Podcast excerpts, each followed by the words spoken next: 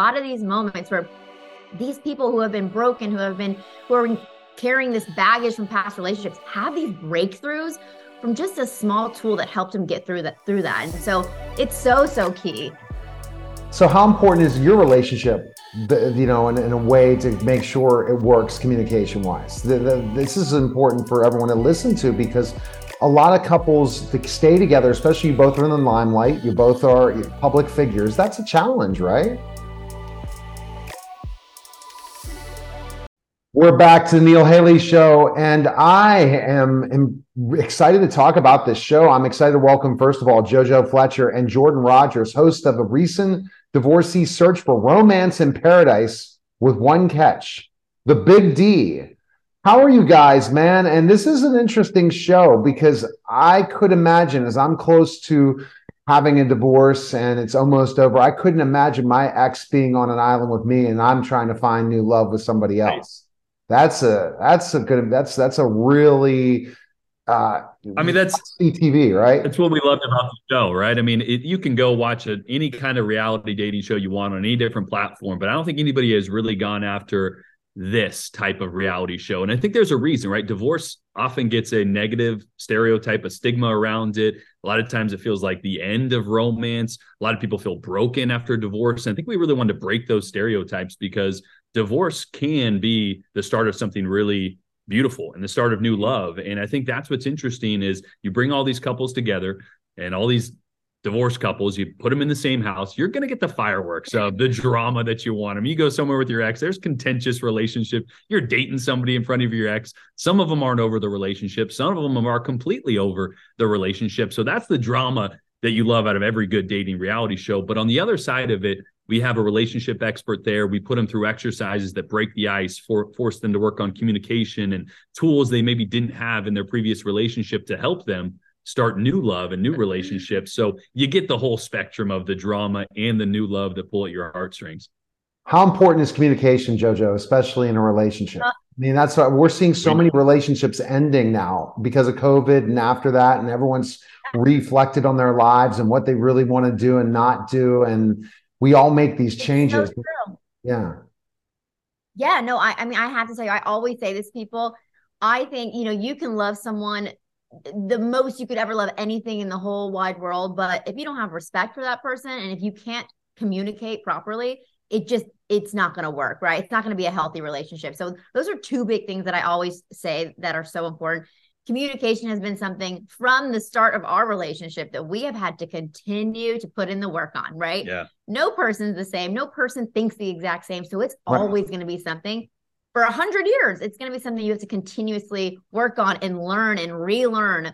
Um, and so it is huge. And I think that was, you know, on the show, The Big D, you're going to see a huge variety of so many different issues that occurred in, in past relationships and what led to, you know, the, the, the end of their relationship so many times it's over not being able to just communicate properly. And they learn with the right tools, like, hey, why did we let that break us? Like that was shouldn't have been a deal. Shouldn't have been right. a deal breaker. And so that was a cool thing. I just got chills thinking about it because you see a lot of these moments where these people who have been broken, who have been who are carrying this baggage from past relationships, have these breakthroughs from just a small tool that helped them get through that through that. And so it's so so key.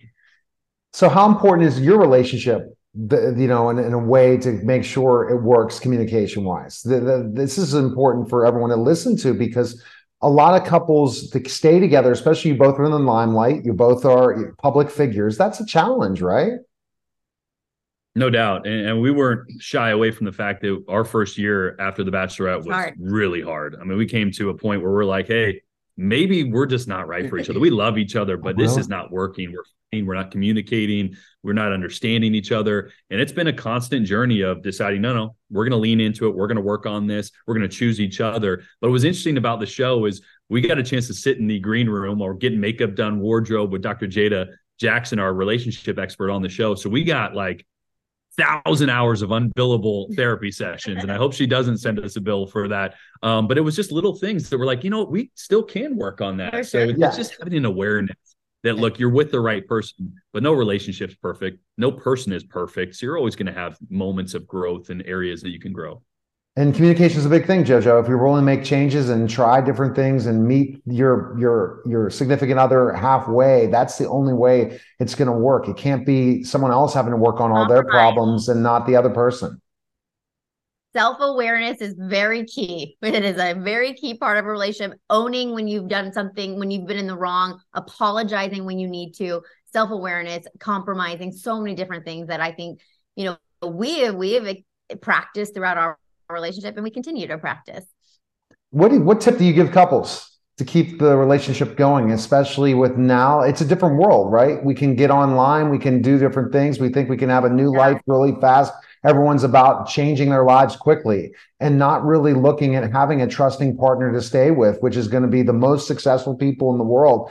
They have someone by them by their side for success in life and love and in happiness. What do you what what is your recommendation to couples?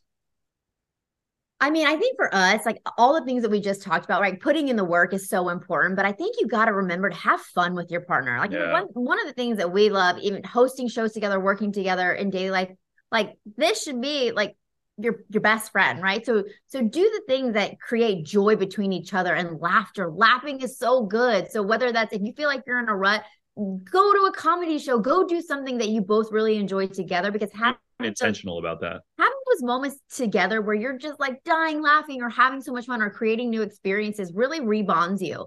Um, and so I think that that's something that we we're lucky to we love working together. We love hosting these shows together. We love just day to day life together. So I think that's been you know having a best friend in a relationship i think is super important. And finding areas and times to disconnect i think. You you mentioned just the social media. I mean we have access to anything at any time. Yeah i think which can be distracting and also can act like the grass is greener somewhere. So finding ways to disconnect from technology. We take these long walks in our neighborhood all the time three four times a week couple mile walk where we're not on our phones. We're just out in nature talking yeah. spending quality time together i think is really important. Because in this day and age it's easy to just not do that. Yeah be down on your, your phone. all day or you know being so not intentional with your relationship.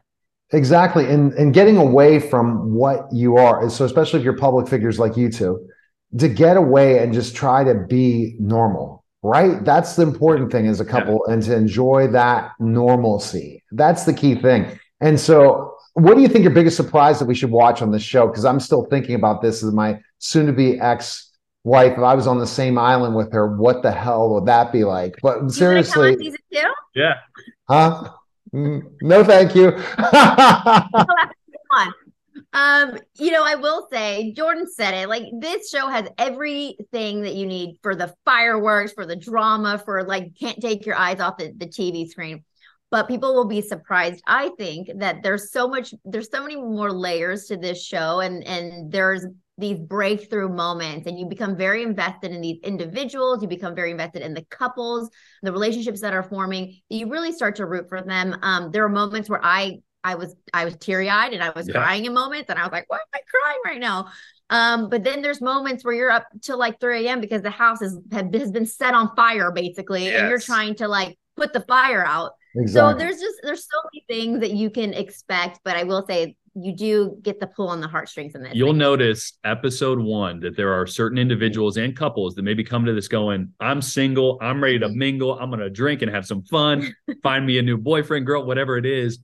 And in a couple days or a couple exercises down the road, they start looking at their ex going, Wait a second. Wait, I thought this was over. Oh my goodness, that's crazy. So people definitely need to yeah. check out the Big D premiering Wednesday, June 14th on USA and Peacock. So I appreciate it. Uh, uh, this is going to be a fantastic time, and Peacock's a great network, and I appreciate you guys for stopping by.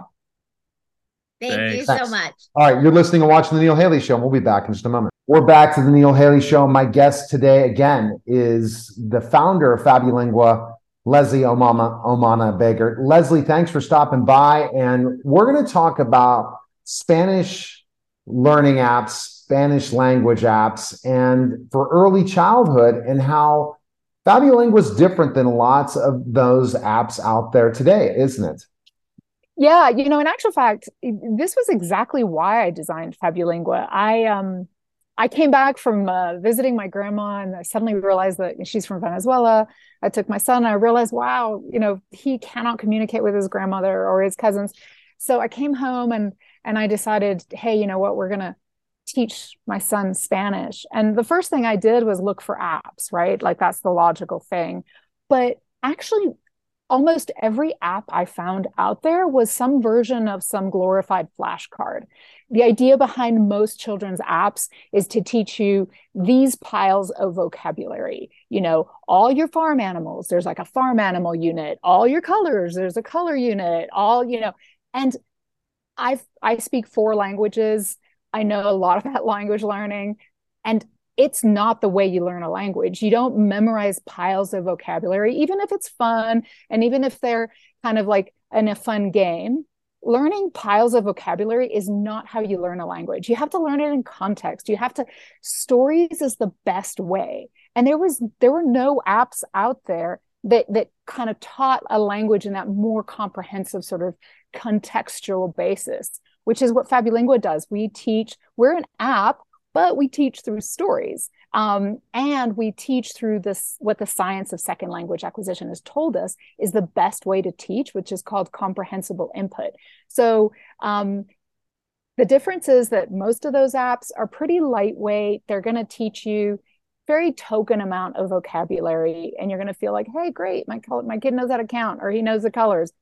But that's not learning a language um, you really want to do a story based app that really focuses on storytelling in order that you're learning the larger context of the words uh, and what they mean and how you use them.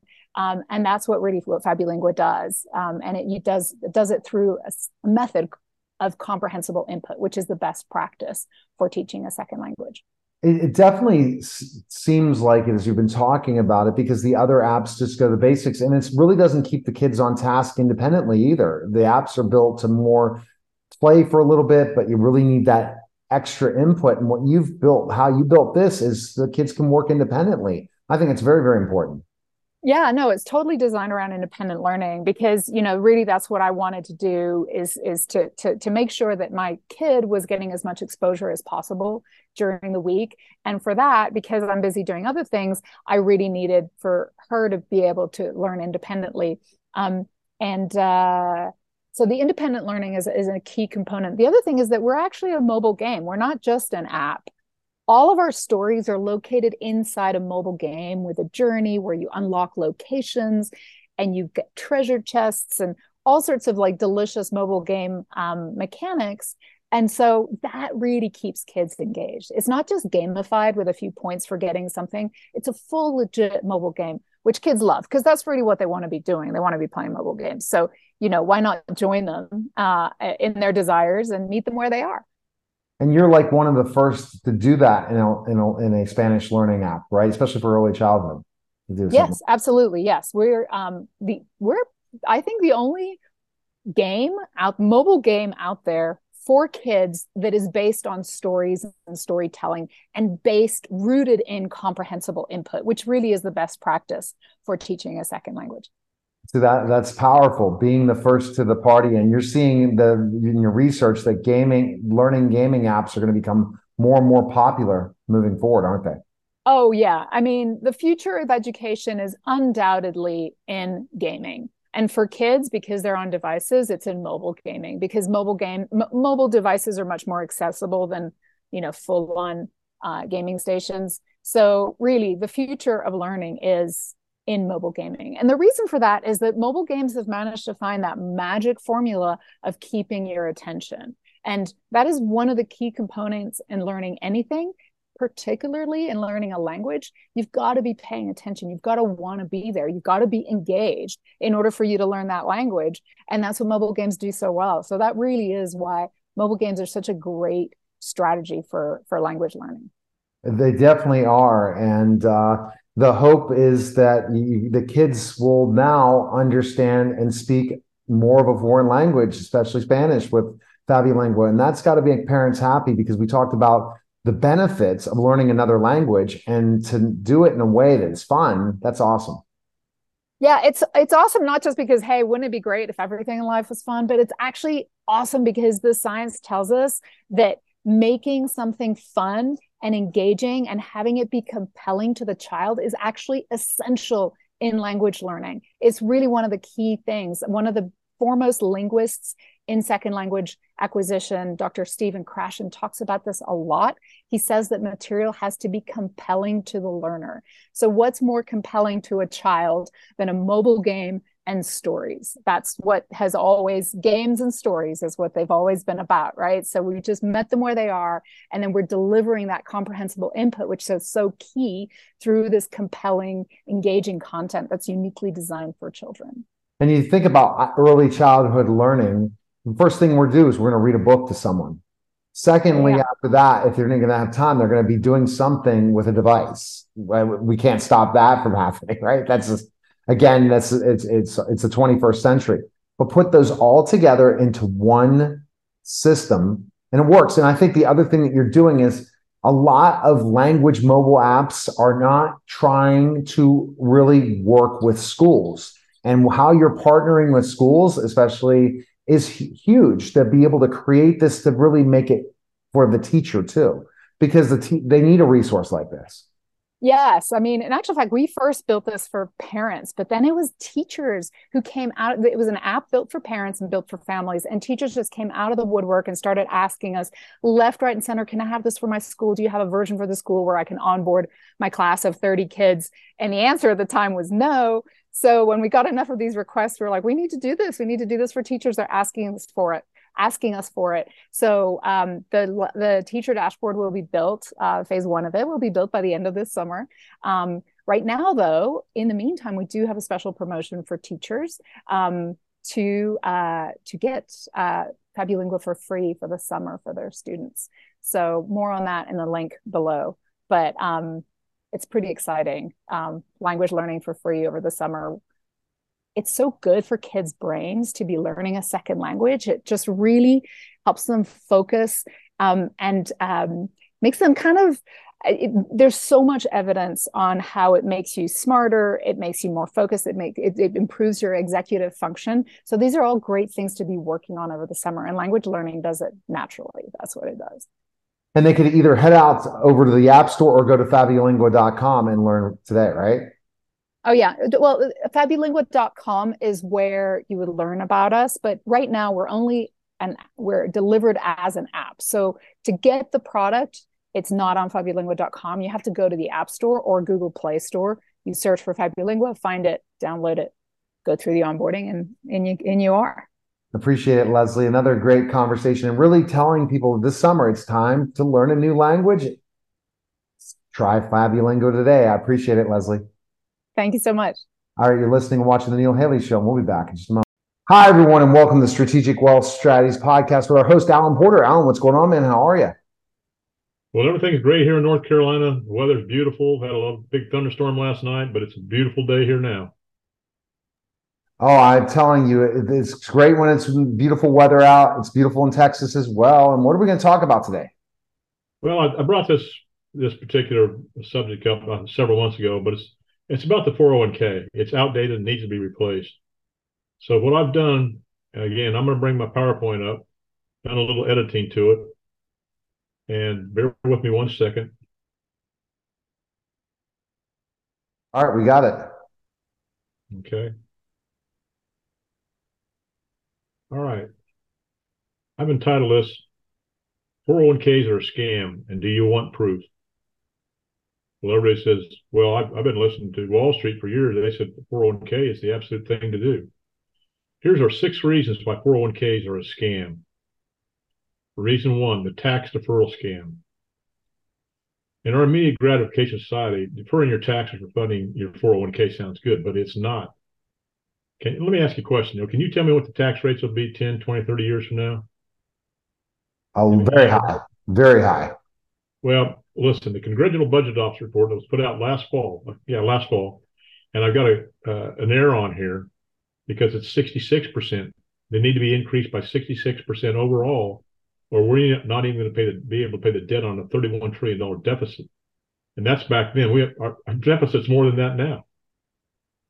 And the thing is, unfortunately, if tax rates go up and you're, you're successful in growing your, your nest egg, you're going to be a, in a much, much higher tax bracket. And that, that right there goes away with that the tax deferral. It's not a tax deferral. As I tell people, would you rather pay taxes on the seed or the harvest? Well, I'll tell you which one the government wants you to pay on, and that's the harvest. and it's going to be being on a rate that that they institute on you, and you have no control over it. The free money scam. Well, here's the thing. Well, I, I contribute to my 401k, but I have a, I have an employer match. Well, let me tell you something. Business people are smart. They're not going to give you something for nothing. Uh, they pay 90 to 99 cents less salary in average because of their match. It just depends on on how much they're going to match. Plus, you don't even get all the employees matched during the first four to six years because you have to be what is it tenured. Yeah. And if you leave your job before that, you typically don't get get the match at all. And according to the Bureau of Labor Statistics, the average time a person stays on a job is only 4.1 years. Uh, and and get a load of this, it's even less than that for younger people. And people don't realize it. These all these things people have no no idea about. Know, and they should, because it affects their financial future. This is huge. Fees will devour your hard-earned money. In spite of the rules passed a few years ago requiring better a 401 fee disclosure, surveys show most participants still have no clue how much they're actually paying. Do you realize, Neil, that a fee a 1% fee over a 30 year period will reduce your income by one third.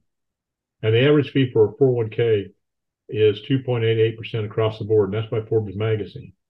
And I've got a couple of videos uh, that came from ABC. They're interviewing a lobbyist from Washington. He lobbies for the 401k, for lobbies, lobbies for Wall Street. They put him on the spot. And he asked him, why aren't you, why aren't you uh, showing the fees to the consumer? Well, we think the consumer we don't like to, you know, to do a change. I said, yeah, you don't like to do a change because you're making a ton of money. People have no idea. People in smaller companies, Neil, are going to lose half of their retirement because of because of fees alone, and that doesn't even count market risk. I'll tell you, you know, it's just like Wall Street. Somebody's getting rich. It's yeah. like the 60 40 stock split with Wall Street. It doesn't work. It's outdated. It doesn't work in retirement and the 401k doesn't work out, in, out anymore. It's outdated. It needs to be replaced.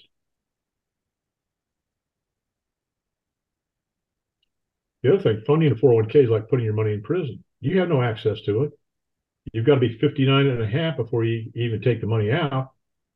If you take it out before, it's a 10% penalty. And you have to beg for permission to use your own money. There's all kinds of restrictions and penalties for accessing your own money you know, I, have got products and, and, strategies that you can access your money anytime. You can retire tax free before 59 and a half if you want, if you build it up properly. And you have access to your money. Uh, it does not affect taxation of Social Security or means testing Medicare Part B, which a 401k does. And that's thousands per year. It's also protected from lawsuits and liens and judgments. This isn't. the myth of market returns. This is the propaganda that Wall Street puts out. You've been told over the long term you can do well in the stock market. Over the last two decades, the average equity mutual fund investor has earned only 4.25% per year, beating inflation by only 2.1% per year. It's not beating inflation now, it's losing money. Asset allocation investors average only 2.89% per year, beating inflation by less than 1%. These were old figures what is it inflation right now? I think it's around six and a half percent, isn't it, Neil? Yeah. It was up at a forty some year high.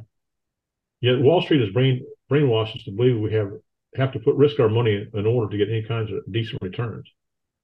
And putting the money in a 401k in, in Wall Street is not the answer. And I did a, a previous podcast where I discussed the I call it the desert stock market desert because there's a country in the world here that hasn't recovered in over 33 years from the stock market crash, and that's Japan. And back in 2000, 2000, yeah, 2002, excuse me, 2000 to 2010, the S&P didn't recover. The stock market did not recover. In fact, it had a 4% loss in that 10-year period. But the indexing strategies that I use for my products had a 5% gain. And my products are tax-free.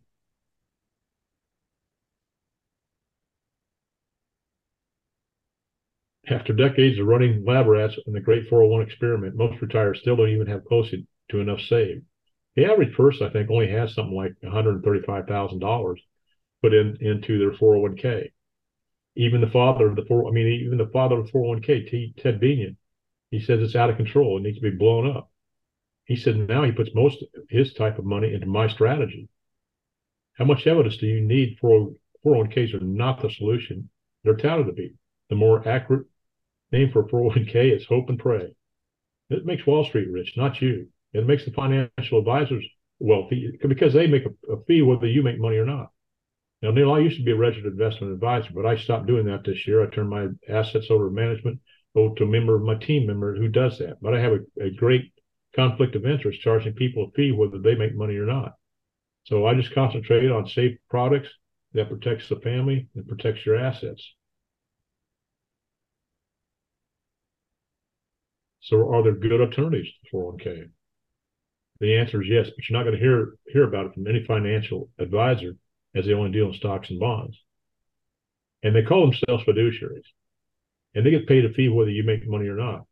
Are they looking out for your best interest or the best interest of themselves and the companies they work for? You need to ask them. Put them on the spot.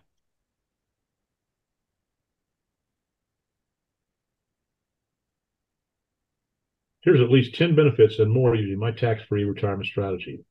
And it makes an excellent alternative to conventional finance or, or conventional retirement plans.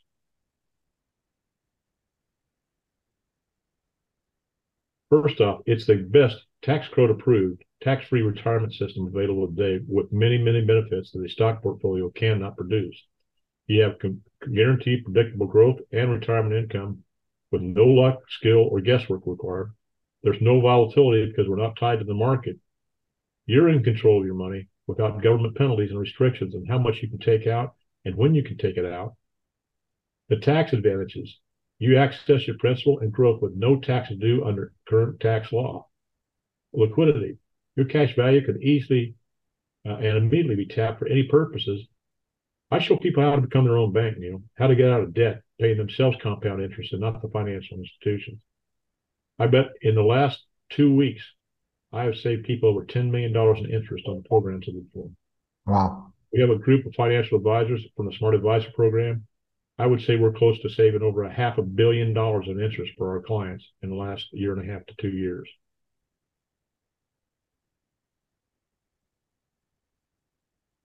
Fees don't compound against you. Now, one of the things people say, especially uh, people that do uh, assets under management, well, insurance insurance is too expensive. Well, it's expensive up front. It's an inverted expense. As the cost, I mean, as as the cash value grows to build towards the uh, the death benefit, the cost of insurance goes down. And not so with a stock portfolio. As your stock portfolio grows, so goes the fees. And again, you pay that fee whether you make money or not. You're protected from litigation. You're not you're not protected from litigation with the, with a stock portfolio. It avoids probate a lot of people don't know what probate is, but probate is a lawsuit that's initiated by you that you're going to pay for and you're going to lose. Because I don't know if people remember uh, Joe Robbie of Joe Robbie Stadium, the Miami Dolphins. He was worth $400 million at one time because he had no exit plan, no will or trust set up properly. His estate went into probate, and his estate and his family got next to nothing because they had to sell the team and the asset just to pay the taxes on the estate. Uh, I don't. I know people remember Prince the beneficiaries are going to get anywhere from probably 15 to 20 percent of that estate because it's in probate. And here's something else that's real criminal as far as I'm concerned. Attorney's going to get six to 12 percent of that estate. Oh my God. It's tax free for long term care options, and people need to understand. And I have people tell me all the time, "Oh, I'm never going to need long term care." Well, guess what? 70 percent of all Americans are going to need long term care at some point in their life. 40 percent of all Americans right now are on are on long-term care between 18 and 64. And I just had to put my brother, I'm 70, he's 75, had to put him in a nursing home last spring. The, the state patrol back in Nebraska, that's where I'm from, called his daughter up and said, you need to come get your father. He's disoriented, disoriented and doesn't know what he's doing. They caught him going down the interstate in the wrong direction. He could have killed himself with somebody else. But here's something else people don't understand. It does not affect the taxation of Social Security or the means testing for Medicare Part B. And that can be thousands of dollars per year, plus many, many other benefits. Now, this is kind of a short presentation of what that does for you. But please don't hesitate to share those with your family and friends. I've got books out. I've got other podcasts out. I've got videos on YouTube. I have a YouTube channel people can go to. But if this interests you, please give me, you know, call me at 910 551 1046. My email address is strategicwealth0 at gmail.com. I'll prepare a free analysis for you. I'll show you the benefits. I'll explain the benefits to you because other financial planners that just do a fee based asset are not going to do this because number one, I don't think they know about the product. If they do, they're not educated. And number three, they're not licensed to sell it. I just want to thank everybody for watching. And Neil, this stuff needs to be put out to as many people out there as possible because it's affecting their financial life or financial futures. People have no idea about fees in their 401k. It's going to destroy them. Alan, this is such great information. Again, you add these components that no one's talking about. And it's so important to look at that the 401k and especially younger people thinking they're going to invest, go ahead, pay off your debt first. Get cash value life insurance. Do your debt free for life plan, especially if you're get your new house and the car. Do it, or even before you think about those things. And contact Alan today. And Alan is another great podcast. You talk about your YouTube channel, how it educates people so much. There's so much valuable information that you're only talking about. And we appreciate it all every time, Alan, we do the show. All right. Well, Neil, thank you very much. All right. That was the strategic. All right. That was the strategic wealth strategy podcast, guys. Take care. We're back to the Neil Haley show. My guest today again is the founder of Fabulingua, Leslie Omama, Omana Begert. Leslie, thanks for stopping by. And we're going to talk about Spanish learning apps, Spanish language apps, and for early childhood and how Fabulingua is different than lots of those apps out there today, isn't it? Yeah, you know, in actual fact, this was exactly why I designed Fabulingua. I um I came back from uh, visiting my grandma and I suddenly realized that she's from Venezuela. I took my son and I realized, wow, you know, he cannot communicate with his grandmother or his cousins. So I came home and and I decided, hey, you know what, we're gonna teach my son Spanish. And the first thing I did was look for apps, right? Like that's the logical thing. But actually almost every app I found out there was some version of some glorified flashcard. The idea behind most children's apps is to teach you these piles of vocabulary. You know, all your farm animals, there's like a farm animal unit, all your colors, there's a color unit, all, you know, and I I speak four languages. I know a lot about language learning and it's not the way you learn a language. You don't memorize piles of vocabulary, even if it's fun and even if they're kind of like in a fun game. Learning piles of vocabulary is not how you learn a language. You have to learn it in context. You have to, stories is the best way. And there was, there were no apps out there that, that kind of taught a language in that more comprehensive sort of contextual basis, which is what Fabulingua does. We teach, we're an app but we teach through stories um, and we teach through this what the science of second language acquisition has told us is the best way to teach which is called comprehensible input. So um, the difference is that most of those apps are pretty lightweight. They're going to teach you very token amount of vocabulary and you're going to feel like hey great my, my kid knows how to count or he knows the colors. But that's not learning a language. Um, you really want to do a story based app that really focuses on storytelling in order that you're learning the larger context of the words uh, and what they mean and how you use them. Um, and that's what really what Fabulingua does. Um, and it, it, does it does it through a, method of comprehensible input, which is the best practice for teaching a second language. It, definitely s- seems like it as you've been talking about it because the other apps just go to the basics and it really doesn't keep the kids on task independently either. The apps are built to more play for a little bit, but you really need that extra input. And what you've built, how you built this, is the kids can work independently. I think it's very, very important. Yeah, no, it's totally designed around independent learning because you know really that's what I wanted to do is is to to to make sure that my kid was getting as much exposure as possible during the week, and for that because I'm busy doing other things, I really needed for her to be able to learn independently. Um, and uh, so the independent learning is, is a key component. The other thing is that we're actually a mobile game. We're not just an app. all of our stories are located inside a mobile game with a journey where you unlock locations and you get treasure chests and all sorts of like delicious mobile game um, mechanics and so that really keeps kids engaged. It's not just gamified with a few points for getting something, it's a full legit mobile game, which kids love because that's really what they want to be doing. They want to be playing mobile games. So, you know, why not join them uh, in their desires and meet them where they are?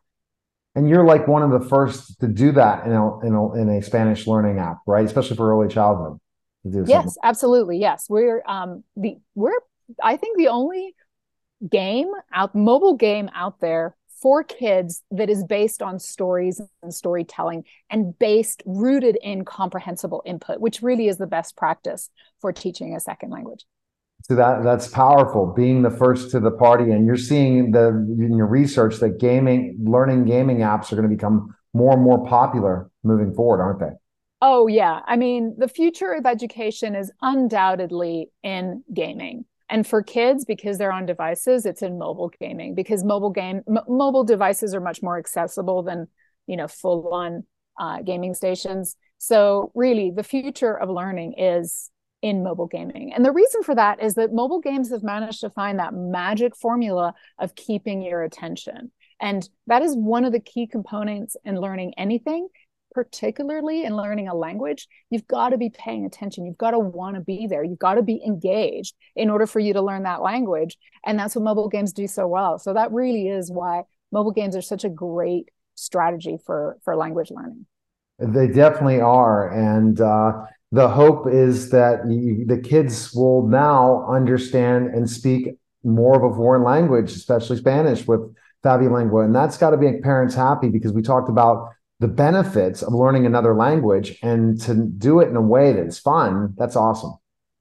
Yeah it's it's awesome not just because hey wouldn't it be great if everything in life was fun but it's actually awesome because the science tells us that making something fun and engaging and having it be compelling to the child is actually essential in language learning it's really one of the key things one of the foremost linguists in second language acquisition, Dr. Stephen Krashen talks about this a lot. He says that material has to be compelling to the learner. So, what's more compelling to a child than a mobile game and stories? That's what has always, games and stories is what they've always been about, right? So, we just met them where they are, and then we're delivering that comprehensible input, which is so key through this compelling, engaging content that's uniquely designed for children. And you think about uh, early childhood learning the first thing we're do is we're going to read a book to someone. Secondly, yeah. after that, if they're not going to have time, they're going to be doing something with a device. We can't stop that from happening, right? That's just, again, that's it's it's it's the 21st century. But put those all together into one system, and it works. And I think the other thing that you're doing is a lot of language mobile apps are not trying to really work with schools. And how you're partnering with schools, especially is huge to be able to create this to really make it for the teacher too because the te- they need a resource like this Yes. I mean, in actual fact, we first built this for parents, but then it was teachers who came out. It was an app built for parents and built for families. And teachers just came out of the woodwork and started asking us left, right, and center, can I have this for my school? Do you have a version for the school where I can onboard my class of 30 kids? And the answer at the time was no. So when we got enough of these requests, we are like, we need to do this. We need to do this for teachers. They're asking us for it, asking us for it. So um, the the teacher dashboard will be built. Uh, phase one of it will be built by the end of this summer. Um, right now, though, in the meantime, we do have a special promotion for teachers um, to uh, to get uh, Fabulingua for free for the summer for their students. So more on that in the link below. But um, it's pretty exciting. Um, language learning for free over the summer. It's so good for kids' brains to be learning a second language. It just really helps them focus um, and um, makes them kind of. It, there's so much evidence on how it makes you smarter. It makes you more focused. It make it, it improves your executive function. So these are all great things to be working on over the summer. And language learning does it naturally. That's what it does and they could either head out over to the app store or go to fabulingua.com and learn today right oh yeah well fabulingua.com is where you would learn about us but right now we're only and we're delivered as an app so to get the product It's not on fabulingua.com. You have to go to the App Store or Google Play Store. You search for Fabulingua, find it, download it, go through the onboarding, and and you and you are. Appreciate it, Leslie. Another great conversation and really telling people this summer it's time to learn a new language. Try Fabulingo today. I appreciate it, Leslie. Thank you so much. All right, you're listening and watching the Neil Haley Show, we'll be back in just a moment. We're back to the Neil Haley Show. My guest today is David Hollenbach. David, thanks for stopping Hollenbach Leadership. We have been having fun doing some co-hosting, but you talked to me about PTSD. Remember, we were talking uh, again to Juliet Watt and hearing her struggles with PTSD. That is not a person that was a firefighter, was not someone in the military like you, both of those situations. That normal, everyday people have PTSD, but we use this all the time. Man, I have PTSD from this trauma. How do we define PTSD that if someone has post traumatic stress disorder? Kind of explain. So there's a, a, criterion that mental health professionals use to actually diagnose somebody with PTSD, and um, and as I'm going through this list, uh, you know, there are so many people out there that I know are struggling with it, but they're in denial um, and refuse to get help. And maybe they've had bad experiences with, um, you know, mental health professionals, therapists, counselors, that sort of thing. Uh, I know that I did. Um, I I was really turned off by the mental health community because of some real crappy therapists early on when uh, you know I, I think when i first went and started seeing somebody. It was right after the death of my brother in, in 2010 and uh, you know it was i went to see a grief counselor and i really felt like i should have gone to somebody that specialized in grief and that's what i thought this person was but they were more of like a a family therapist you know, marriage and family therapist, not necessarily uh, specializing in grief counseling or trauma or anything like that. Um, and it wasn't until years later that I actually started learning more about mental health and that there are therapists out there that specialize in PTSD, trauma, grief. Um, you know, one of the things that Juliet uh, mentioned in that interview, you know, it was what she based her TEDx talk on was, um, you know, compassion uh, fatigue. Uh, that that's common in it, you know, it could be uh, clergy that, um, you know, they're they're dealing with with death. You know, maybe counseling uh, families that have lost a child or something like that. You know, um, therapists can experience compassion fatigue firefighters cops nurses doctors all these things right well um, just so that we can kind of clear it up and, and really enlighten people that that might not know that they're struggling with PTSD. Uh, and this would be something that hopefully will you know maybe lead to somebody going and getting the help that they need and not continue to struggle with with these difficulties. And and so i'll just start with uh, trouble falling or staying asleep um, having difficulty concentrating feeling jumpy or easily start, startled um, being super alert or watchful or on guard, you know, uh, like that, that was one of the things for me. Well, all these kind of apply like, and as I go, you may find that some of these apply to yourself, right? Um, uh, taking too many risks or doing things that could cause you harm.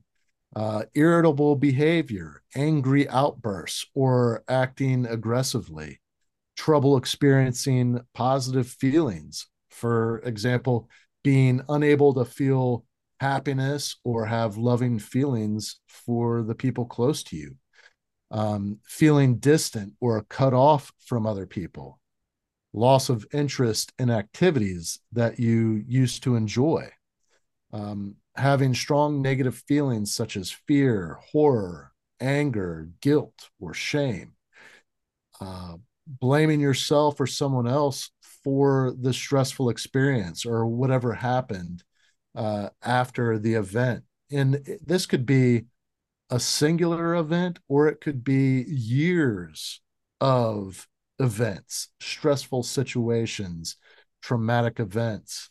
Uh, in the case of you know firefighters, cops, nurses, um, you know veterans, it, it could be one horrific event or it could be you know years of trauma. Um, having strong negative beliefs about yourself, other people, or the world.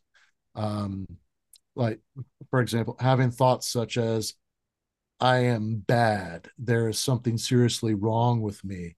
No one can be trusted. The world is completely dangerous.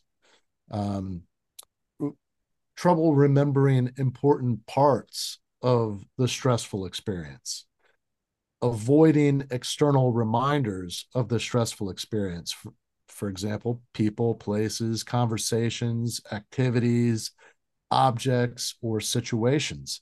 You know, and in my case, there was a period of time where I would avoid certain parts of town because there were buildings or intersections that I, I would drive through these intersections and I couldn't help but you know relive the the the stress reaction or really having these these memories very vivid memories and sometimes even like the the smell would would be present. And you know this is like years later i go through an intersection and, and smell the diesel fuel and the burnt flesh. You know it's uh wow. like taste it. Um you know so i i would avoid these parts of town uh subconsciously you know i just wouldn't it would i would find myself driving out of my way to go someplace and like go why did i go that way? And then it started occurring to me that you know these are areas of town that that trigger these these memories and and like this this physical response. Um and, and so that brings me to to the next uh, having strong physical reactions when something reminds you of the stressful experience um like your heart pounding uh you know getting short of breath. I mean, like I would just start sweating. Like all of a sudden, like my back and my armpits would, I would just start getting all wow sweaty, you know, and then, and then feeling very upset when something reminds you of it. Like, you know, like why in the world am I thinking about this right now? I, you know, because it's it, it always happens at the wrong time right? And uh, suddenly feeling or acting as if that experience were actually happening again. Uh, you know, it's it, and it just you start going, man, am I losing my mind? Um, mm. You know, uh, repeated disturbing dreams of the stressful experience. Uh, repeated disturbing and unwanted memories of the stressful experience so these are all things that these are all questions a lot of times in my experience when you go to see somebody for for ptsd um they know why you're there and there's these questionnaires and basically you you score yourself on each one of those items you know not at all to you know it, like yeah it happens all the time. Um and they'll they'll do it like in the last week the last two weeks the last month. How many times have these things happened? Mm-hmm. um and they evaluate your level of depression or anxiety and those are things. Now being hyper vigilant that was something that i struggled with a lot. I could not have my back to the front of a restaurant. I always wanted to be in the back of the restaurant facing where everybody else was. Um, you know it, i would go to events concerts i think if it got too crowded you know, if somebody bumped into me, I would get really, really aggressive. And I mean, like in even in grocery stores or Costco, you know, like you know how people yeah their way through. But there's Costco? forms of it, and some people are dealing with it differently than others. So if you have mild PTSD versus you have some of these symptoms, how do you recover from something like that? If you because a lot of people have that from some experience in their life, traumatic experience they had in their lives. Yeah, uh, without the right tools, I I I mean I I feel like there's no overcoming it. So that's why you go see a, a therapist. That's why you go to retreats or you know you you talk to somebody that specializes in that and understands what brings all these things on and really helps you develop the the coping mechanisms so that you recognize when you're starting to get triggered and you can you know de-escalate right. the those feelings. Um and there's a lot of different modalities to to do that. I mean and, and of course you know when it comes to severe depression or anxiety there's medications especially if you're really, really struggling and it's hard to do the work.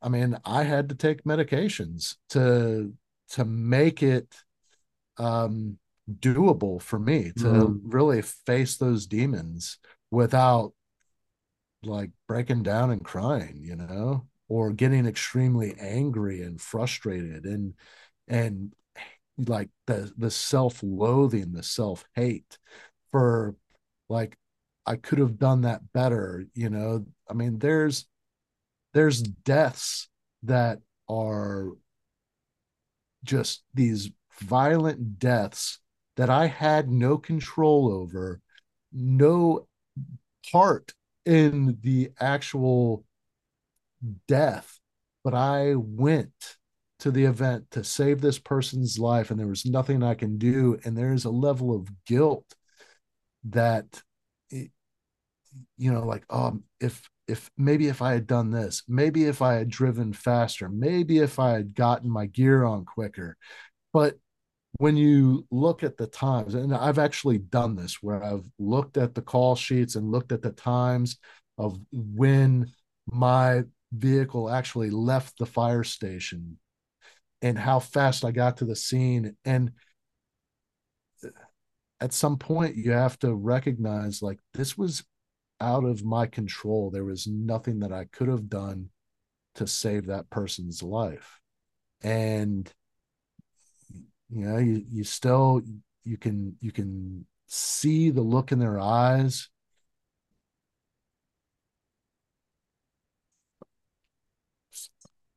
yeah you know this... I, I don't i don't think there's any I don't think there's any cure for it. I think there's tools that you can equip yourself with to get back to a place of normalcy uh, in a in a place where you can actually be uh, kind of like the person that you used to be.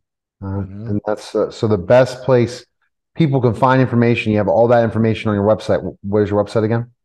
hollenbachleadership.com and at the top of the page where there's the uh, the directory of, of, the website you'll find uh, the resources page, and it's the the mental health resources. Uh, and there's a, a ton of content on that page. It's all free, um, and there's uh, directories for people that you know. Uh, I've got a national directory for PTSD resources, so um, it doesn't matter where you're at in the United States. There's there's stuff out there. All right. Well, we appreciate it, David. Thanks for stopping by again. Yeah, All right. Listening and watching the Neil Haley Show, and we'll be back in just a moment. Hi, everyone, and welcome to the special simulcast of the Neil Haley Show and celebrity interviews live from the grotto with Greg Hanna. Greg, what's going on, man? How are you? I am beside myself with excitement because we're going to talk to one of my absolute favorite actors ever, Flash Gordon. Absolutely. So again, Sam Jones, Flash Gordon. Sam, when we talked the last time, welcome to the show. When we talked the last time, you know what blew me away it was uh, ultimately how of a humble man you are. But really, I wish I could have had about 52 stories of watching Flash Gordon because I literally watched it maybe 20 or 25 times the movie. And there's not many movies in my life that I watched that many times. Why do you think so many people watch your movie over and over again? Well, first of all, guys, thank you for having me. Well, I think the question is yes, it's a great point. It's why is Flash Gordon still relevant? I mean, you know, we, we filmed this 40, what is it, 43 years ago, came out 42 years ago. I think he's relevant, uh, uh, relevant because he's just a guy. So the world, every every uh, man, woman, and child that they'll look at this character, Flash Gordon, and go, wait a minute, oh my gosh, these challenges, he's faced with adversity. Oh, he's vulnerable. How's he going to do it? He has no superpowers. And then he has six. he, you know, he comes in, he helps, uh, he helps in it, he defends innocence. He neutralizes the threat and or brings them to justice. So I think they say, wait a minute, he's doing this. He's just a guy, has no superpowers. If he can do that, then by golly, I can do it too. And I think that's why it's relevant. And I think that's the uh, message. And yes.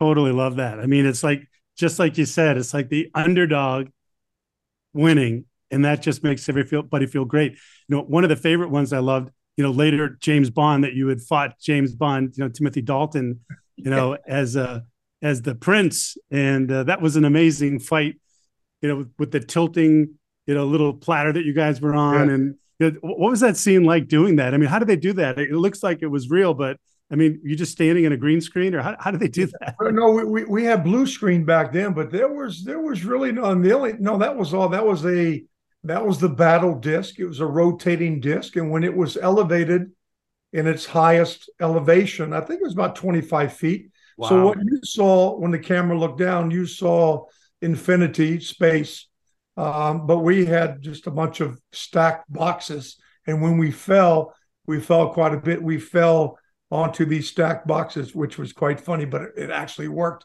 Remember, we're going back to 1979. Uh, but yeah, we had three technicians. We had uh, two operating the um, the spikes, two different sections of spikes, and then of course we had the other technician operating the tilt of the of the battle disc. So yeah. it, it, wasn't so much that we, I mean, we, we rehearsed it for weeks, but uh, if we had rolled and tumbled onto the spikes, of course, we wouldn't have been hurt because they were actually, it was an ingenious idea. It was um, bicycle pumps that they used for the shaft. Yeah. You know, hollow bicycle pumps, uh, this metal, and the, the tips of the spikes were a hard rubber. So if we had rolled on it, then we'd have to stop production and repair it. So, yeah. but Timothy was great. You know, James Bond. He wasn't James Bond then, of course. No, nope. we, we we had that great chemistry and camaraderie and conflict of you know being representing um, England and he, he, and then of course me representing America. So so we brought uh, a lot of that history, good history, into it, and uh, just had a lot of fun. No, that was great. It de- definitely does. And I said I have so many favorite scenes of the movie, but what about for the time you shot it and how Greg and I love it so much? You said the ordinary that you did it, you were able to do it, uh, Sam, just out of nowhere, meaning that you were just a guy. I think that's one reason, but I also think that science fiction at that time and just the different things and how you were able to save the world and how you had so many challenges to try to save that world, right? There's so many you just did it. Kind of like